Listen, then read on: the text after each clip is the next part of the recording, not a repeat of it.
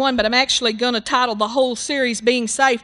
And uh, Lord willing, next week I'm going to get into some things. We're going to finish Psalm 91 tonight, and then I'm going to next week get into some things, uh, some more things about being safe, because uh, that will add to Psalm 91. Amen. So turn over to Psalm 91 tonight. Glory to God. And while you're turning, we'll just talk about the fact that uh, uh, our generation, above all that have every generation that has ever lived, uh, needs the Word of God for safety. Every other generation before us has been safer than we are. Uh, it really well i say that i mean there were there were bad situations uh, but i'm talking about uh, just uh, you know, there's been an increase of all sorts of technology and things that make us uh, where we live in a world that's less safe than uh, than former generations lived in. And you cannot open the the, the uh, newspaper. And if I'm too loud, because I thought Pastor was, he was hurting my ears. So if I'm too loud, back me off, because I I know I'm loud. Hallelujah. Okay. So anyway, um, praise God. Um, the newspapers every day, the, the news websites, the news on TV are filled with reasons for us to, to, to, to, that we need a way to be safe in God. I know um, Pastor Gene was talking on Monday how he had sent a man to his church, in his church, to a meeting because he was here and he couldn't be at the meeting. And they were having a meeting in Etowah County about uh, uh, is it what kind of flu is it that they're all that's the big threat bird flu okay. About bird flu.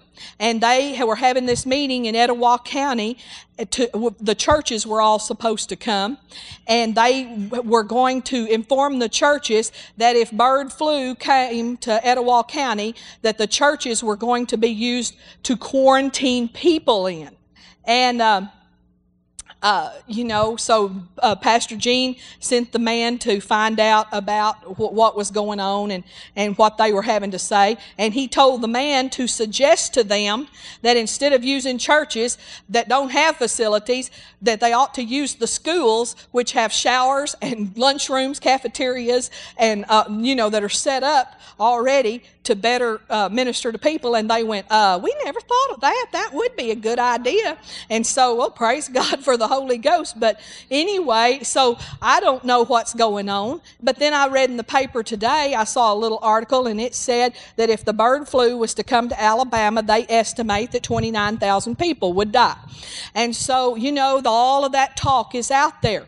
Well, I think there's two reactions to it, and I and I think one of the reactions to it is to just like, oh, that'll never come here. Why are they so afraid and everything? And I don't think that's really the right reaction. And but I think the news media has caused us to be where we react that way to things. I also read in the paper uh, um, uh, today or yesterday or something where uh, one third of all South Floridians say that if there was a hurricane today, they would not evacuate. And the news media, the newspaper said the reason they would not evacuate is because um, uh, uh, they had we had a mild hurricane season last year and that just kind of makes them feel at ease you know and and not threatened. And and and one reason we are they don't have any sense of needing to evacuate is because the news media often overdoes it. They cry wolf. But then you have to sympathize with the news media because if they ever don't warn people then everybody just gets up in arms and says we they could have warned us and if they had been prepared and you know we just were under underprepared, and, and it's the Republican, it's George Bush's fault. You know, it's always George Bush's fault. Hallelujah. Doesn't matter what Clinton did and the one before him, it's George Bush's fault for everything. Hallelujah. And so, um, or, and the Republican Party. But so anyway, so it's kind of like you, you understand why that people, why the news media and the Weather Center, that they are just like, you know, it's bad, get out. Because it's like, to, that's the safest way for them to say that. But because they say that, and then it just, you know, the wind puffs three times, and uh, and and that that was our hurricane. Well, uh, then we get complacent and we don't think anything's going to happen. Hallelujah. So, as Christians, we have the Holy Ghost inside of us. And, you know, so, and, and I don't think the world really thinks that we need to prepare for anything, even though the news is full of it all the time. I don't think even 911 woke them up you know and, and we hear every day it's become commonplace every day. You know the terror level is uh, alert level is heightened and uh, and uh, lifted and and they're searching airports. And, and now the news is the news today if you didn't read the newspaper i'm giving it to you today but the news is that they're going to take some uh, fake bombs on board just to test for security to see if they can get them on. And uh, it's just a test. This is just a test folks. It's not a real bomb Hallelujah.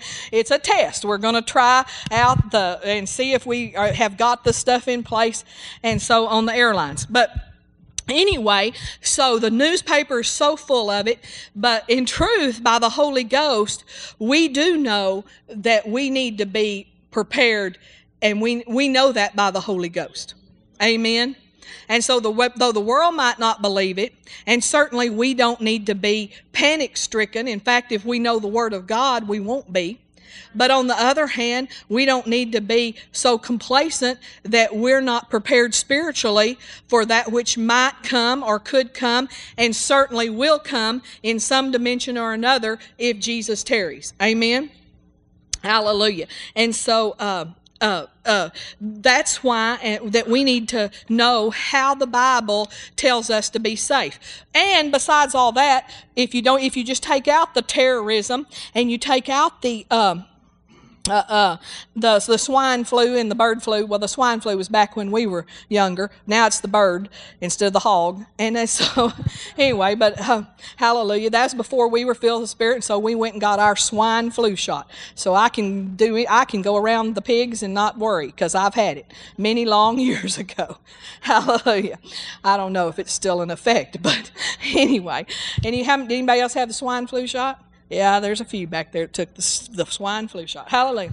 Anyway, but there's always, you know, car wrecks. Amen.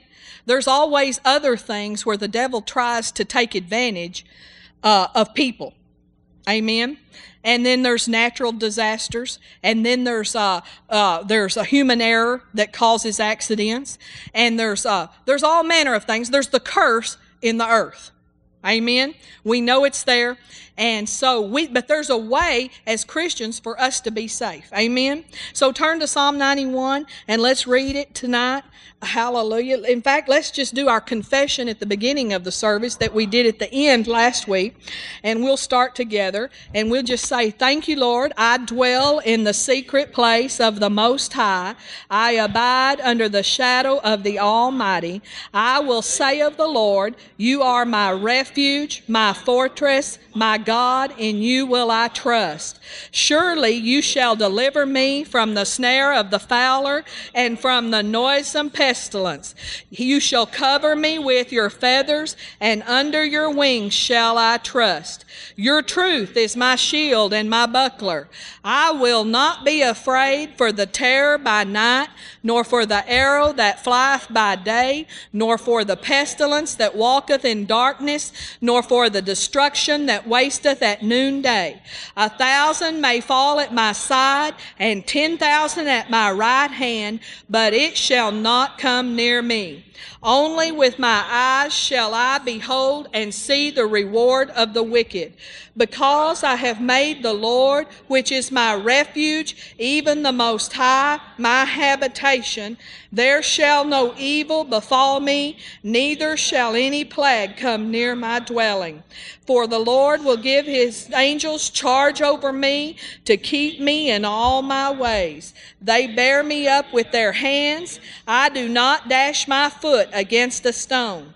I tread upon the lion and adder, the young lion and the dragon I trample underfoot. Because I have set my love upon him, therefore he will deliver me. He will set me on high because I have known his name. I call upon you and you will answer me. You are with me in trouble. You deliver me and honor me, and with long life you will satisfy me and show me your salvation. Now, uh, as we prayed, and we, that's what we were doing tonight, we were praying and declaring the Word of God. And the Bible says God hastens over His Word to perform it. We gave God something to work with in our lives. We gave God something that He can He can watch over to perform, and uh, that is a higher place of prayer than to just say, "God, go with us," which is actually unbelief, because He said, "I will never leave you nor forsake you," or "God, watch over us." When we pray, we need to pray the word. We need to speak the word and make sure our prayers line up with the word. And when we pray the word, we need to also make sure that we're praying it in the light of the new covenant. In other words, some things have already been bought and purchased for us. Amen. And so, uh, thank you. Like, for instance, in Jeremiah says, I will heal thee of thy wounds. In Jeremiah 30, it says, I will heal thee of thy wounds. But we know, according to the New Testament, in 1 Peter 2:24, we've already been healed. So we don't pray, God heal me of my wounds, but we say, thank you, Lord, that according to 1 Peter 2:24, you bore uh, my you've borne my sicknesses and carried uh, my diseases. Actually, that's Matthew 8:17. But anyway, you bore my sicknesses and carried my diseases, and by his stripes I am healed. I kind of mixed two scriptures there. Uh, but anyway, by his stripes I am healed. So I've been healed of my wounds. And so if you have have a wound on your body now. I know Pastor has some wounds from this week, and you may too. Well, thank God. You just thank God. Thank you, Lord. You've healed me of my wounds. Amen. Hallelujah. So glory to God. So pray it. So when you pray the word, pray it in the light of the New Testament, the new covenant that we're in. And when you're, especially when you're praying over in the Old Testament, you're going to have to make some adjustments there. Hallelujah and uh, and then also pray it, uh, it, it, you know don't pray it as a future thing because we know now faith is that someday you're going to do this for me god. No now faith is. Today is the day of salvation. Hallelujah. And so psalm 91 we learned last week about dwelling and how that's a, a place that you live a place that you live in god. We know also that um, that confessing the word from our head is not going to do anything. But what we have to do is we have to meditate on the word of God until it drops down in our heart and we confess it with faith. And so just parroting scriptures from a book or parroting scriptures from a piece of paper is not going to have the effect that something that comes out of your heart is going to have. Amen. So you must spend time. I know I was reading about George Mueller today and he was an old time prayer and one of the things he they said of him that is sometimes he would before praying he would meditate the word for two weeks before praying it and he would meditate on that word for two weeks. And after two weeks, then he would pray it. See, when we pray the word, we want it to be a sword of the Spirit. We don't want it to just be, praise the Lord, praise the Lord, thank you, Jesus, just something coming out of the top of our head. Because faith is of the heart, not of the head. Amen. The Bible says faith is in our heart. So we have to get the word down in our heart. You can't just say, you know, it's like a, what did they, the, the men that were casting the devils out of people, and the devil spoke up and answered and said, uh, and they said in the name of the uh, in the name of the God that Paul preaches or something. And he said, and the devil spoke up and said, Paul I know and Jesus I know, but who are you? And you know, we don't want to have that reaction come back at us when we're speaking to things and speaking to the devil is like, who are you? You know? We know we have, we we want that word to come out of our heart because when it comes out of the heart and not the head, the devil can't tell if it's Jesus or you talking. Amen. Because it comes out the same. Hallelujah. Hallelujah. So keep on meditating the Word of God and keep on speaking it, and it'll become real to you. It'll become very real to you. And so we talked a lot last week about drawing near to Him, abiding in Him. In there in Psalm 91, it talks about that we abide under the shadow. We talked about how if you're going to walk in somebody's shadow, you're going to have to walk close to them. In other words, my shadow is going to be right here close to me. You can't walk way far over there and be in my shadow. And it's the same with God. If you're going to be in this place of safety, you're going to have to walk very close to Him. And that's why a lot of Christians, you hear, you go, well, why she was a she went to church every Sunday. Why did she get killed in that car wreck? Well, you don't know where she's walking. You know, just because you're going to church don't mean you're walking close. Hallelujah. Doesn't mean you're in the shadow of Almighty God. Hallelujah. And so uh, we can't ever judge, don't ever judge by somebody else's faith failure or somebody else getting killed. Don't ever judge the word or make your doctrine up according to that. And when you're a baby Christian and young in the Lord, you're tempted to. Because I remember it used to rattle my cage when somebody word of faith died. You know, somebody that'd been to Rhema or somebody that was word of faith, and I'd be like, oh God, how'd that happen? And you know, I had to find out that, you know, we don't always know what people are believing in their heart. We don't even, they may be acting one way at church and saying something already totally different at home. Hallelujah. Uh, so you see what I mean? And so don't never make up doctrine based on grandma dying or the or mom dying and you prayed, uh, hallelujah, because really it's not what you're believing for them, it's what they're believing that counts. And you know, sometimes you're believing for mom to say, and mom's believing, I want to go home. I want to go see daddy. Hallelujah. And mom's going to get what she's believing for, not what you're believing for. And you know, we're selfish because we don't understand heaven. I heard today Don Gossett say on a tape, and I mean, I wanted to, I nearly ran in my car. I was trying to run in my car. Hallelujah. Thank you, Jesus. And um, he said, uh, no, he was not talking about himself, but he is talking about a man that he knows, a friend of his, uh, that uh, Jesus appeared to. And Jesus appeared to him and said, The happiest day of your Christian life is the day you die. You think about that, and it's true. The happiest day of your Christian life is the day you die because to be absent from the body is to be present with the Lord. But we're selfish. We miss them. We want them. And certainly, God does wants us. And you know, so if, if that's true, why don't we all just go to heaven tonight? You know, but well, we don't because we have a course to run. We have a race to run and a course to finish. And I'm not finished with my course. I've not finished my race. And you know, Paul said, Paul said, um, he said, um, you know, for me to go would be good, but for me to stay is better for you. And you know that's the way it is with all of us here tonight. For you, for you and you know, it'd be better for us just to go, all of us.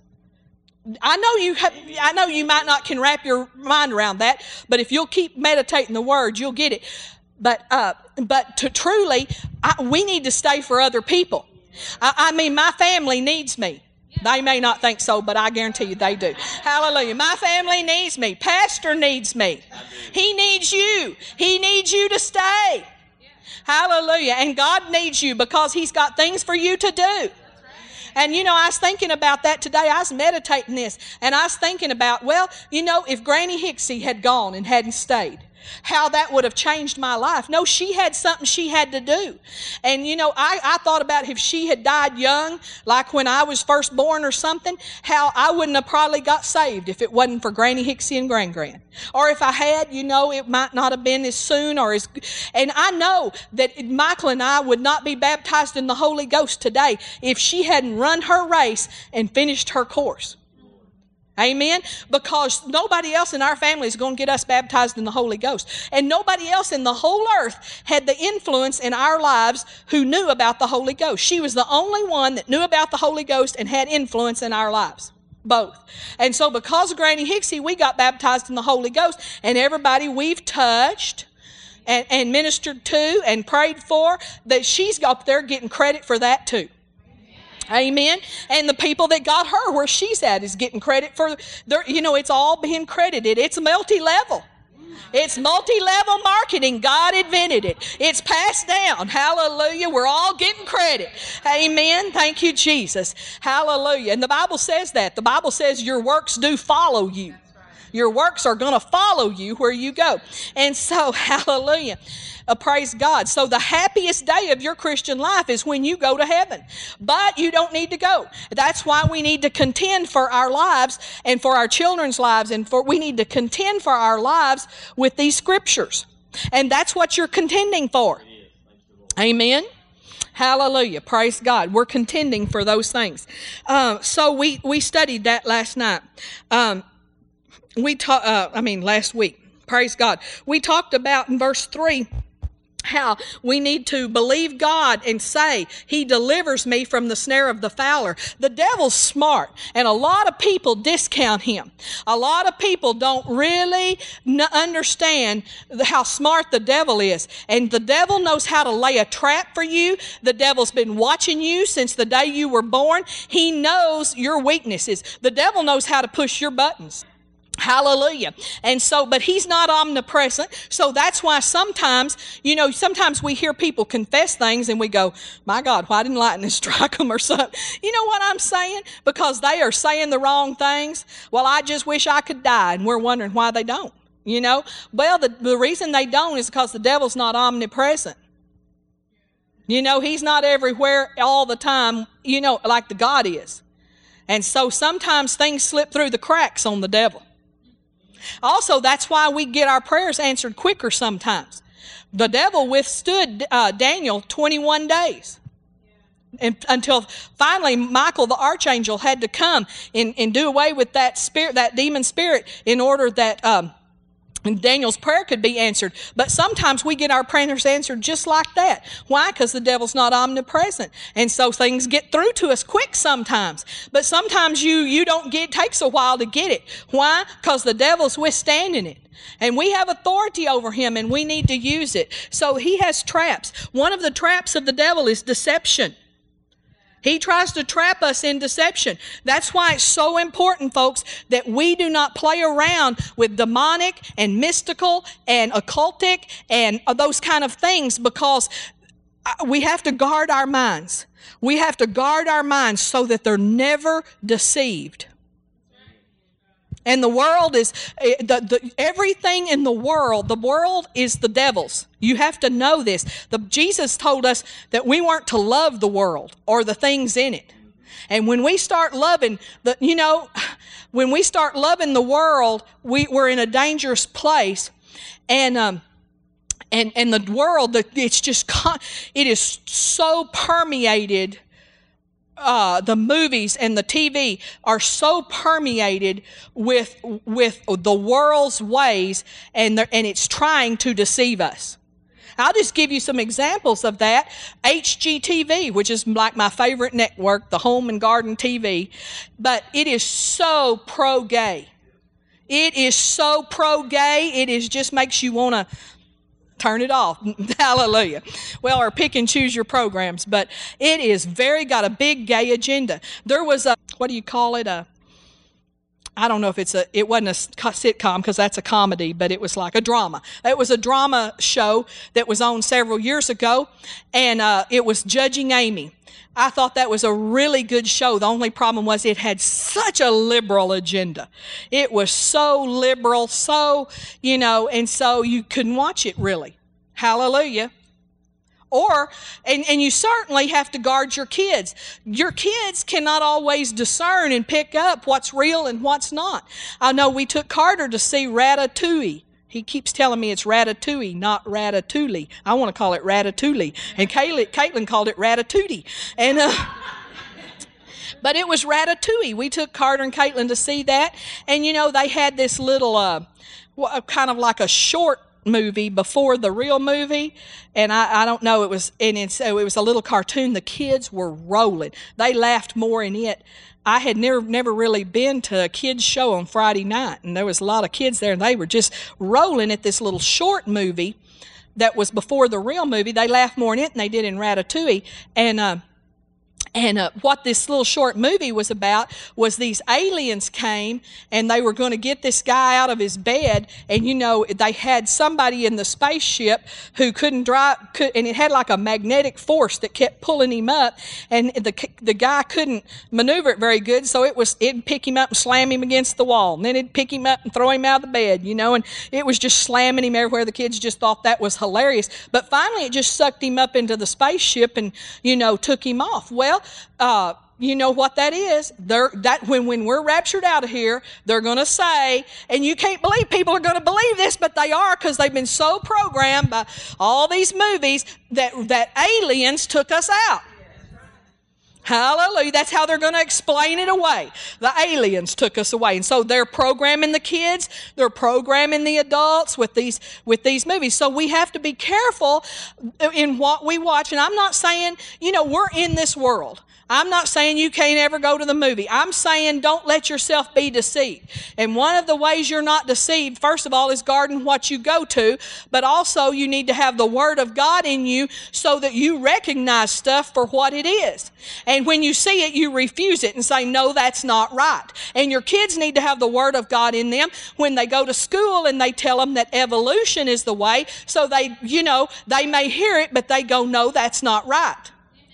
Hallelujah. You know what? They, they don't let that get down in our, their heart. You may hear about evolution, but you don't have to let it get in your heart. And so we have to guard against deception because the devil will try to deceive us in order to steal, kill, and destroy. And one of the things he deceived Christians in is to believing that he's really nothing. Some Christians don't even believe there is a devil. And they certainly don't believe he's as active and working on a daily basis. In fact, the devil has deceived Christians into believing that when somebody has a wreck, they, that wasn't the devil that caused that wreck. It was God taking them. It was their time. Now that's deception. It was their time to go. And and and and no and and I even I read a book recently and it said something to the effect, well, you know, if it's your time to go, it don't matter where you are or what you're doing. Well, that's deception. Why even believe God? Do anything you want to. Well, we know that's not true. Is it?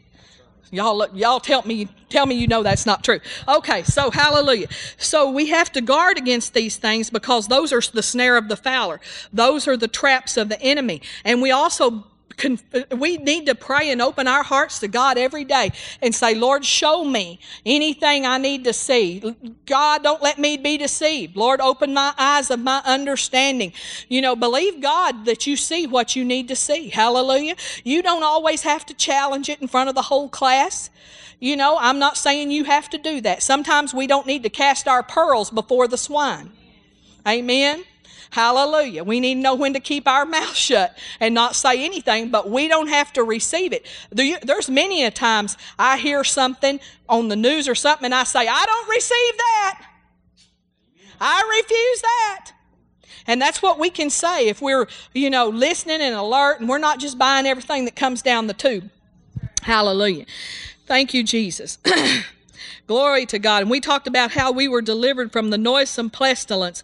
That was plagues. The basic says wasting diseases. Hallelujah. I think that bird flu would come under that. I know that cancer would and AIDS and, and uh, you know, and you know, there's lots of deception out in the world. They want you to think you can only get AIDS certain ways. I'm telling you, they keep the truth from us. They keep the truth from us because they don't want any, they don't want panic. Hallelujah. Don't kid yourself. You better be walking under Psalm 91. And besides, there's restaurants. And people are mean.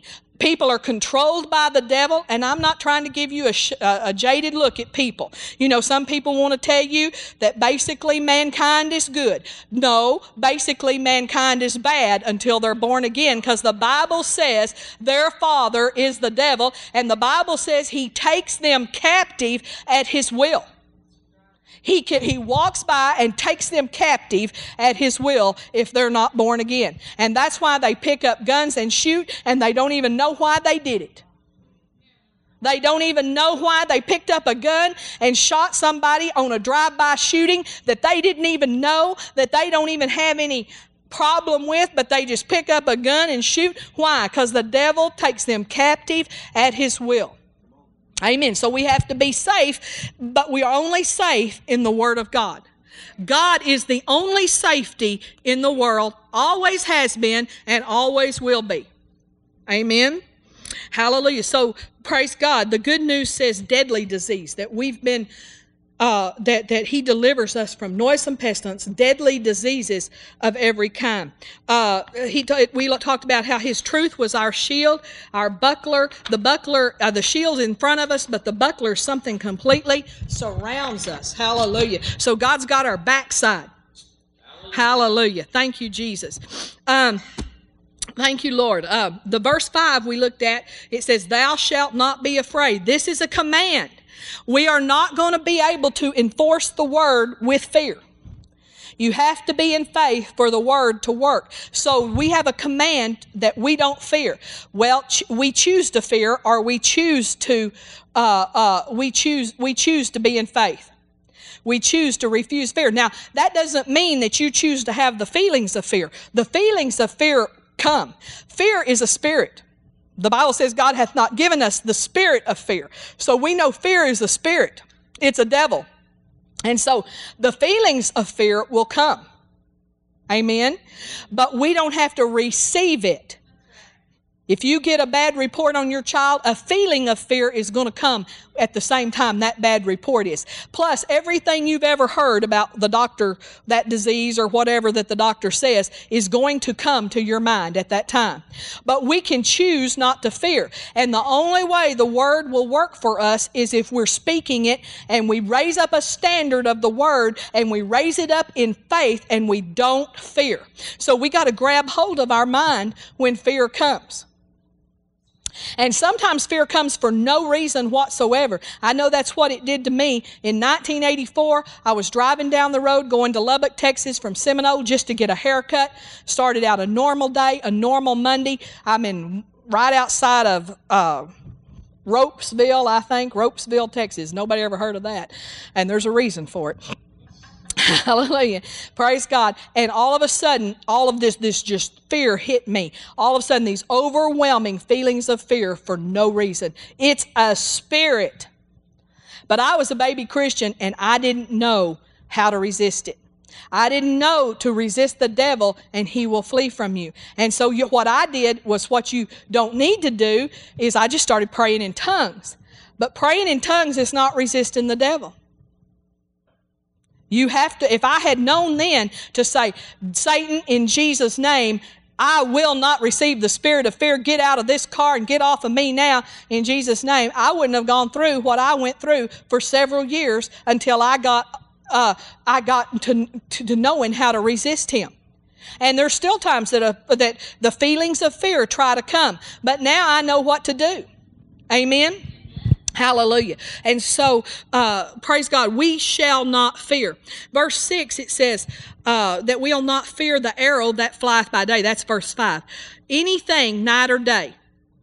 We shall not fear anything, night or day, the terror by night, nor the arrow that flieth by day. Nighttime, we don't fear. Daytime, we don't fear. Amen. I don't care what you hear. Now, we're tempted to. Hallelujah. It don't you don't get much sympathy at my house. I heard something bang at my house the other night, and I went and got pastor because I'd already, I was already in the bedroom and everything, and I didn't get much sympathy. It's like, well, nothing's going to bother us, and I ain't going outside, so. So it's like, okay, I shall not fear. Hallelujah. Praise God. Hallelujah. Verse 6 Nor for the pestilence that walketh in darkness, nor for the destruction that wasteth at noonday. Anything uh, that walks in darkness, anything that walks or moves. If it walks or moves, you don't have to fear it. Amen. Anything that wastes at noonday. Now, a reference that was given for this scripture is over in Deuteronomy 32, if you would turn there.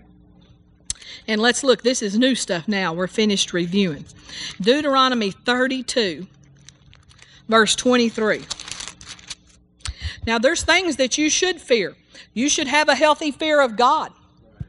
You should fear Him, not just a holy awe, but you should fear uh, being out of His will. You should fear breaking His commandments. You should fear those things because there is a there. The Bible says the wages of sin are death, and that didn't pass away, folks. That's New Testament. Amen. And so, and what, what that is, it's like, well, oh, God's going to judge me if I sin. No, the wages of sinner's death is sowing and reaping. That's what it is. You sow your time to, to work, you reap a paycheck. If you sow sin, you're reaping, you're going to reap death. You're going to reap maybe not physical death, but things that have death in them, problems. You're going to reap problems when you sow, when the Bible says when you sow to the flesh, you're going to reap corruption. We should have a fear of that. We should fear to, we should fear sinning. And if you don't fear sinning, you don't know God and you don't know his word. Hallelujah. So, but we don't fear the devil, and we don't. Hallelujah. And but you know what? If you're not walking with God, you better be afraid. You better be afraid. Hallelujah. In fact, I would stay up tonight.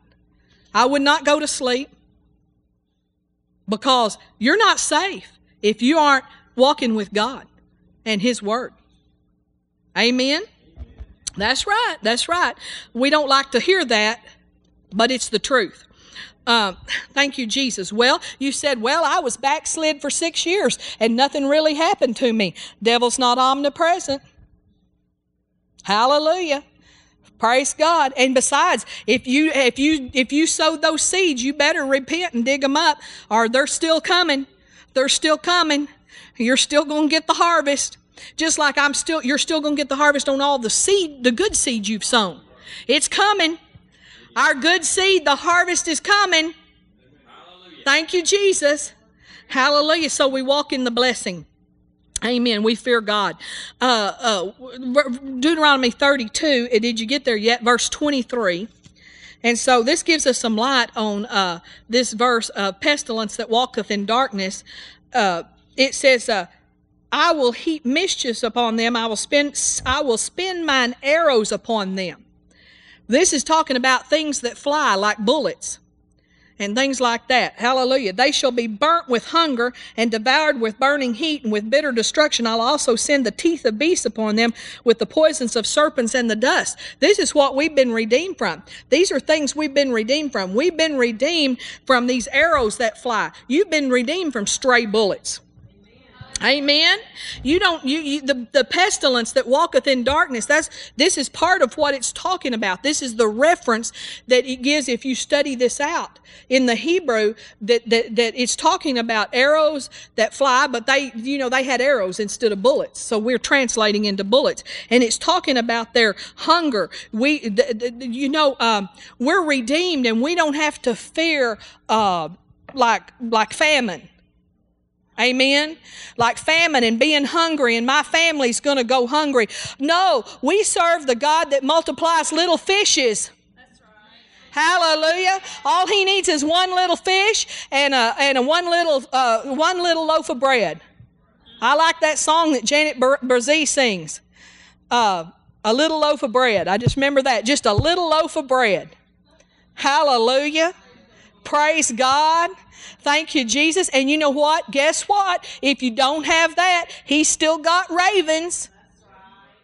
Amen. And you know, if all the ravens die of bird flu, you know what? You know what? He's got manna He can rain down from heaven. Hallelujah. So we don't have to fear this kind of pestilence. Amen. And well, we don't have to fear the pestilence that's going to make the water impure. Now, if God leads you to get a jug or two of water, but how long is that going to last? Unless you, you know, stack it up, you know, ceiling high in your house. That's a nice decorative accent. And, uh, you know me, I'm always thinking about how it looks. Thank you, Jesus. But uh, no, we serve the God that took a stick and put it in a stream and it made it clean. Right. Hallelujah. So we don't have to fear these things. And anything here it talks about burning and heat, anything that burns.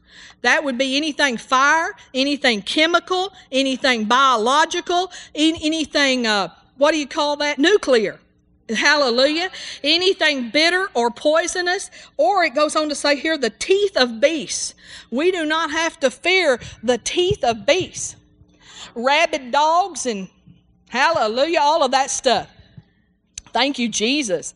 Glory to God. We need to draw a bloodline around our homes. We need to draw a bloodline. Hallelujah. Praise God. I know I was reading about a man. This is a true story, and I have heard this story before, but this man called his name, but I don't recall it. But anyway, the devil appeared to him. You know, the devil's appeared to some people before. Uh, I know he appeared to Lester Sumrall. Remember that? And Smith Wigglesworth. I know those two. But this guy, the devil appeared to him and he said, and he was a preacher. He was preaching up in the Northwest somewhere, but he was from Tennessee. And he had a farm in Tennessee. And he said, I'm going to kill your family. Your whole, all your kids and, and your wife. I'm going to kill them. And so this man went to prayer. And he was like, okay, should I go home to Tennessee? And the devil told him, I'm going to tell you how I'm going to kill him. I've given all the foxes around y'all's area rabies, and I'm gonna have those foxes are gonna bite your kids and bite your wife, and they're gonna and your kid, your kids and your wife are gonna die. And so God, he began to pray whether he should go home or not, and God gave him a revelation of the bloodline. And so he put a bloodline around his property. And his brother in law called him in a few days and he said, The strangest thing.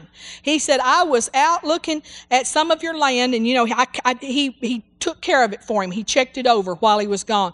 And he said, right past your, your uh, boundary line of the land you own, there was five dead foxes laying there. And he said, I sent their heads to the lab and had them checked, and they every one had rabies.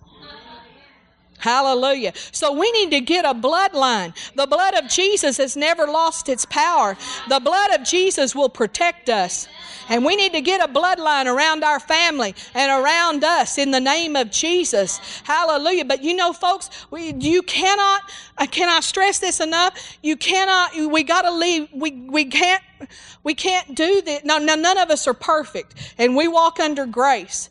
But we, at the same time, when we have willful and known sin in our lives, but then we go and we try to use the blood, that the blood is offended by that. The blood and the word are offended by, by the known sin. I mean, we got things in our lives we don't even know are not right. But the things that we know, and we know that we got to get out of our life for the blood to work for us and for the blood to work for our children. Amen? Glory to God. Hallelujah. Nobody's amening me on that one, but it's the truth anyway. Glory to God. Also in this verse, hallelujah. Let me see if it goes on to say that.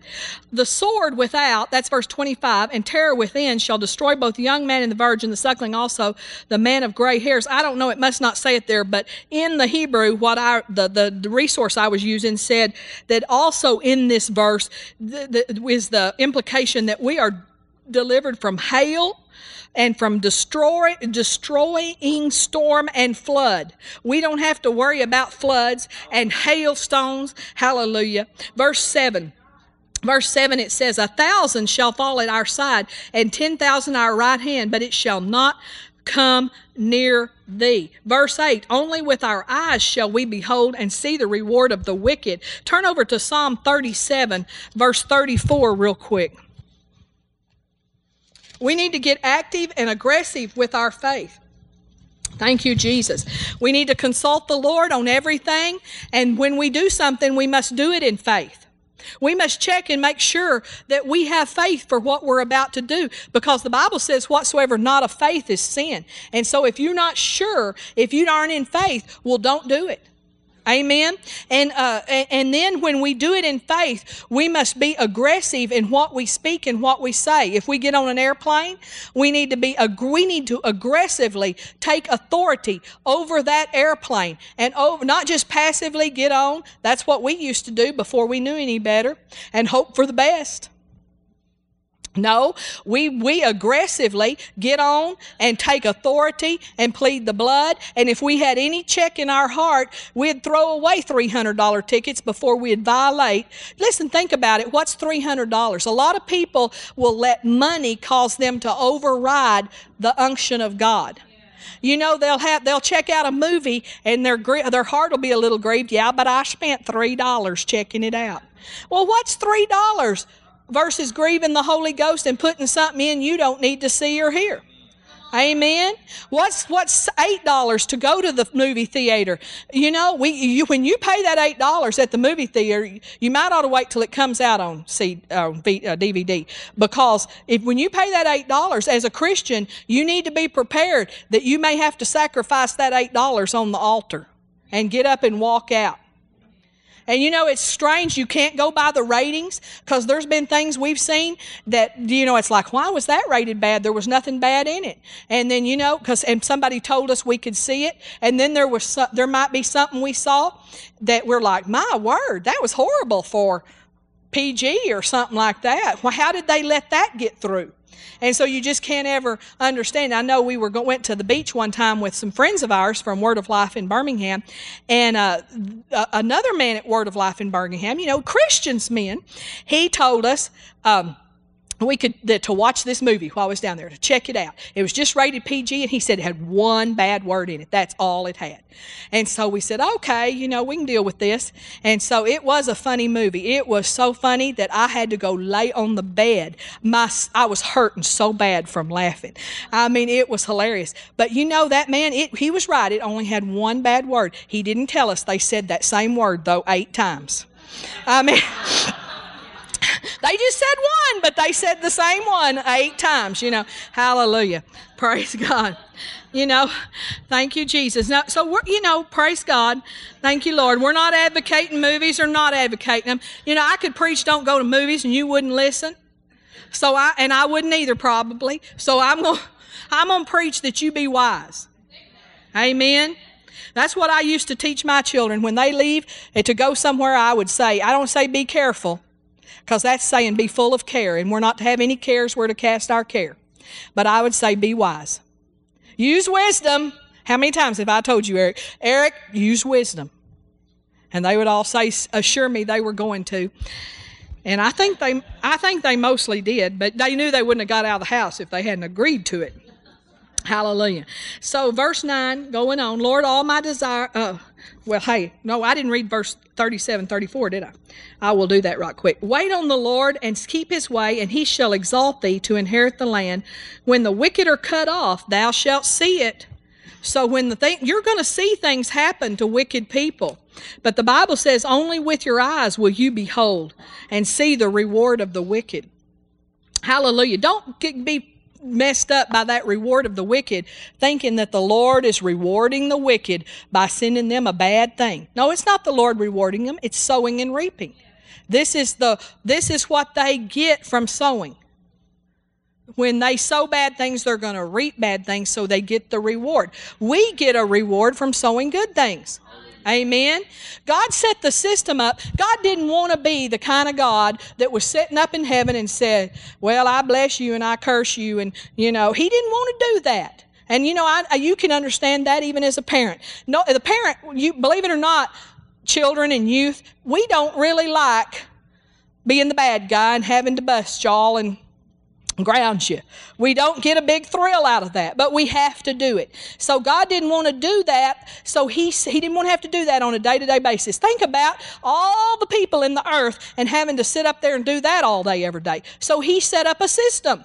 He set up a system called sowing and reaping. He set up a system called the blessing and the curse. And he said, Get under the blessing, sow good things, and you'll reap good things. And he's not up there calling the shots of who gets what. We are the we are the prophets of our life. We're the ones that are calling the shots of our lives.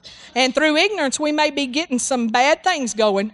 Hallelujah. Or through just being self willed and bullheaded. Hallelujah. But it's not God up there. Hallelujah. So if you've reaped any bad things, wasn't God. Hallelujah. Thank you, Jesus. And sometimes it's just the mean old devil taking advantage of our ignorance. It's not even us reaping. Hallelujah. The devil's trying to get something started in your family. He wants to pass down a bunch of crud through the generations. And it's not always you reaping when you when cancer comes or something like that. A lot of times it's just the mean old devil trying to get something started. He, he's looking to see whom he can devour. He's looking to see who will buy into his program. You know, and we listen to TV and it says, well, three out of four is going to get it. And we go, well, I guess that must mean me. So, okay.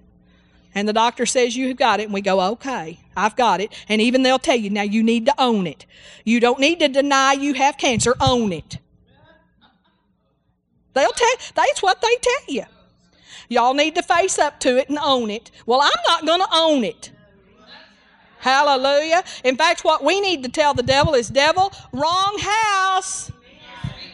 I've got a covenant with Almighty God, and you came to the wrong house. This does not belong to me. It's not my package. So get gone with it in Jesus' name. And be a fanatic.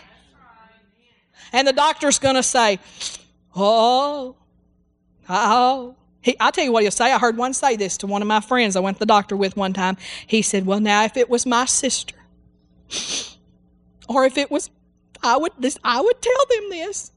You know, don't be a fanatic. Hallelujah. That's what he's going to tell you. Don't be a fanatic. Don't believe the word of God.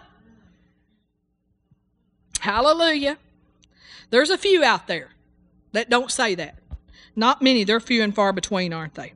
Verse 9 because thou hast made the Lord, which is my refuge. You know, it's up to us whether we make him our refuge or not. It's not up to him to be our refuge. It's up to us to make him our refuge. Even the Most High, our habitation. We have to make him our habitation too. And I'll tell you something. Habitation is something you get in every, you live at that address. You live there. A habitation is somewhere you live.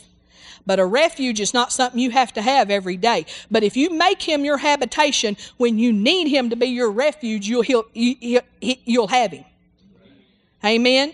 Praise God. So we make him our habitation on a daily basis. And have I mentioned how the devil fights us to keep us from having that habitation, that dwelling place. He puts all sorts of busyness on us. He fights us in our minds, trying to distract us with everything in the world. And boy, it, you, listen, if you're going to walk close to God, you're going to have to contend for it in this day. Amen. If you're going to walk close to God, you're going to have to fight for the time to pray. You will. You will. And you'll have to fight your mind as much as anything. Hallelujah. I know, I know that it's a it's a fight many days for me, many days. I'm always thrilled when it just happens easy. And I don't have to fight for it. But it's that's not often. Um, verse 10 There shall no evil befall thee, neither shall any plague come near thy dwelling really, if you get, look at verse 9, 10, and 11, and 12, I'll start there. Because thou hast made the Lord, which is my refuge, even the Most High, thy habitation, there shall no evil, no evil whatsoever befall thee, neither shall any plague come nigh thy dwelling. For he shall give his angels charge over thee to keep thee in all thy ways. They shall bear thee up in their hands, lest thou dash thy foot against a stone. Right there, those four verses are God's highest and best. That is the very highest you can go in God's protection and the very best, where it actually absolutely does not come near you, and you are walking in such a place with God that the angels have such charge over you. And this is also a place of obedience. Even the Amplified says that it's a place of obedience and service. Verse 11, Amplified. Verse 11 says, For the he shall give his angels charge over thee to keep thee in all thy ways. Amplified said, In all your ways of obedience and service. This is a place of obedience and service, serving God, obeying Him, living living in a habitation, walking close to Him, always saying the right thing, having a guard on your mouth, because this is the gate that lets the devil in most of the time, the mouth what we confess and what we say. And but you can walk in this place where literally you don't ever even stump your toe. Now none of us are there yet, but there is a place we can go where where we do, it doesn't come near us. Contagion does not come near us. We don't dash our foot against a stone. We don't stump our toe. We don't ever even hit our thumb with a, our thumb with a hammer. We don't bump our head on the door because the angels so have charge over us. We are so in the place, and this is God's highest and best, and it's the place we ought to look to attain to. And when we dash our foot on a stone and we fall, and even though we didn't hurt ourselves, we should be thankful. Hey, praise God, the, de- the angels helped me. I took a big fall, but I didn't hurt myself. Oh, we ought to thank God for that. But we also ought to know there's a place I could walk where I, that doesn't even happen. And that's the place I'm going. I'm, that's not going to happen again. Amen. Hallelujah. And so uh, uh, it, in the Fenton translation, it says uh, in verse 10, uh, Fenton, so sickness will not approach you. It don't even approach you. Contagion shall not enter your rest. I want to tell you something. The more revelation you have, the more health you will walk in. That's why we sell Bible college. Why? The more revelation you have, the more health you're going to walk in where contagion doesn't even come near you. I've proved this out in my own life, where things, uh, uh, if I'm walking in the right place, things go away just like that. It just doesn't ever even get a foothold. Hallelujah. Uh, it's a place of rest. It says, uh, let's see, verse 10. Hallelujah. Well, in one version, it talks about that it's a place of rest. Oh, it's in the Fenton, contagion, not enter your rest. And rest is always faith in Hebrews, you know, it talks about uh, uh, that that that uh, they that be of faith shall enter into rest. Rest is always speaking of faith. We can rest if we're in faith.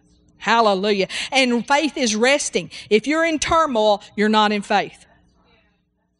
And if you're not in faith, you got to change something and get in faith. Verse 11. Verse 11. Uh, we already studied verse 11. Hallelujah. But anyway, let me talk about that a minute. For he shall give his angels charge over thee to keep thee in all thy ways. Now, um, disobedience is tempting God. I need to tell you this.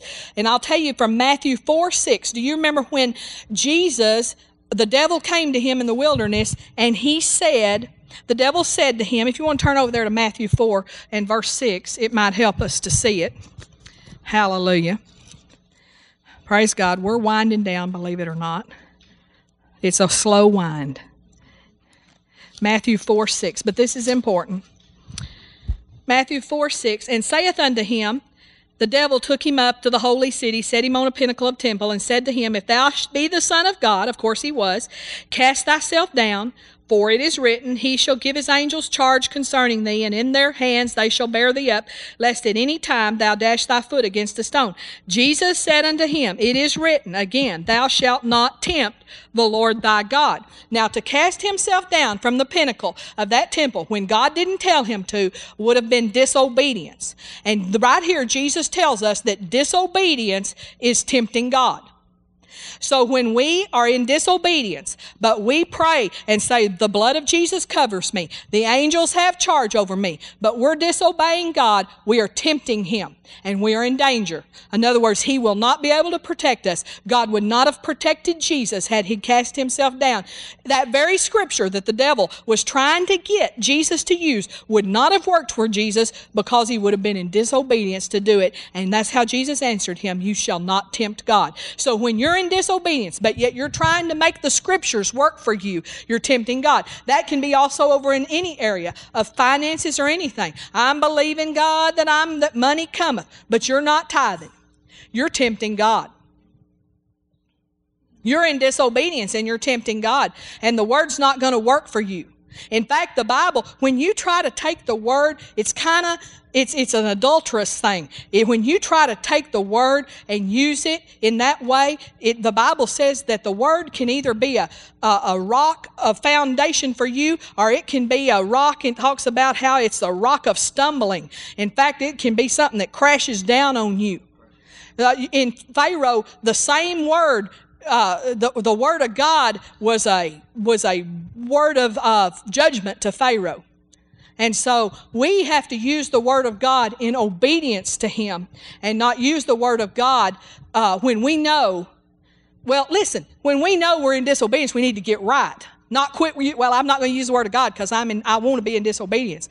That's stupid. That's crazy. That's deception. No, we need to get in obedience, and then the Word of God will work for us. Hallelujah. So, did y'all catch that? Verse 13 says that uh, that the, the that you tread upon the line the adder, the young lion, the dragon shalt thou trample under foot. Uh, you know, notice there he lists four different things. He lists uh, the lion, the adder, the young lion, and the dragon. I believe that this is speaking of Ephesians 6:12 and the hierarchy of demons. The hierarchy, the ranks of demons. There's ranks of demons. They have a ranking. They have a line of authority. They have a divine order and principalities, powers, wicked spirits in the heavenly realms. And I believe this is referring to them. And I believe it says that we get to, listen, we trample on them all. We trample them underfoot. And, um, Praise God, praise God. Verse 14, because he has set his love upon me, therefore will I deliver him. I will set him on high because he hath known my name. Loving the Lord thy God with all our heart, with all our soul, and with all our might is the first and great commandment. And John tells us that if we love the God, if we really, really love the Lord, that we obey his commands. And if we aren't obeying his commands, we don't really love him. Amen. And it says, when we do this in verse 15, it says, um, um, uh, he will call upon me and I will answer him. Call upon means to call out, to address by name. And that doesn't mean, you know, that means uh, we know him. He's not just the good Lord, the man upstairs. He's, he's, he's Jesus. He's Jesus. So many people want to say even Christ. But he, listen, if you want help, don't cry Christ. If you want help, don't say, Good Lord, oh Lord. Don't say that. Say, Jesus. That's the name that's above every name. That's the name that at every knee will bow and every tongue will confess that He is Lord. Um, and it says that He will honor us. He says, I will be with him in trouble and deliver him and honor him in verse 15. Honor means to make rich. When we do these things, it says He'll make us rich. He'll make us honorable. He'll make us weighty, or mean He'll make us to carry great authority and influence. He will make us noble, and He will promote us. That's what all that means. And then verse 16, probably the best promise of all, He will, with long life, will I satisfy Him. This means long, lengthy life. It means uh, uh old age, satisfy, to fill to satisfaction, to have enough. God does not call us home.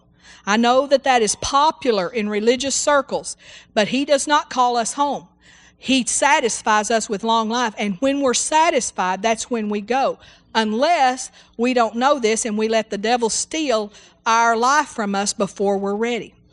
Hallelujah. Hallelujah. You don't have to die sick. Don't do it. You don't have to die diseased. You can wait until you're satisfied. And somebody said, Well, how am I going to die if I don't get sick? You're just going to pass over. You're just going to step over one day. You're just going to step over. Hallelujah. Thank you. Depart. Die by departure. Uh, Gloria Copeland says, just die by departure. Just depart. Hallelujah. And salvation. I will satisfy him. I will show him my salvation. You know, if we're going to have a long life, we're going to have to see his salvation. He's going to have to show it. His salvation means his deliverance, his aid, his victory, his prosperity, his health, and his welfare. Amen. Praise God. Well, let's stand up together. We're not through with being safe, but I wanted to get all the way through Psalm 91. And then next week, we got some more things.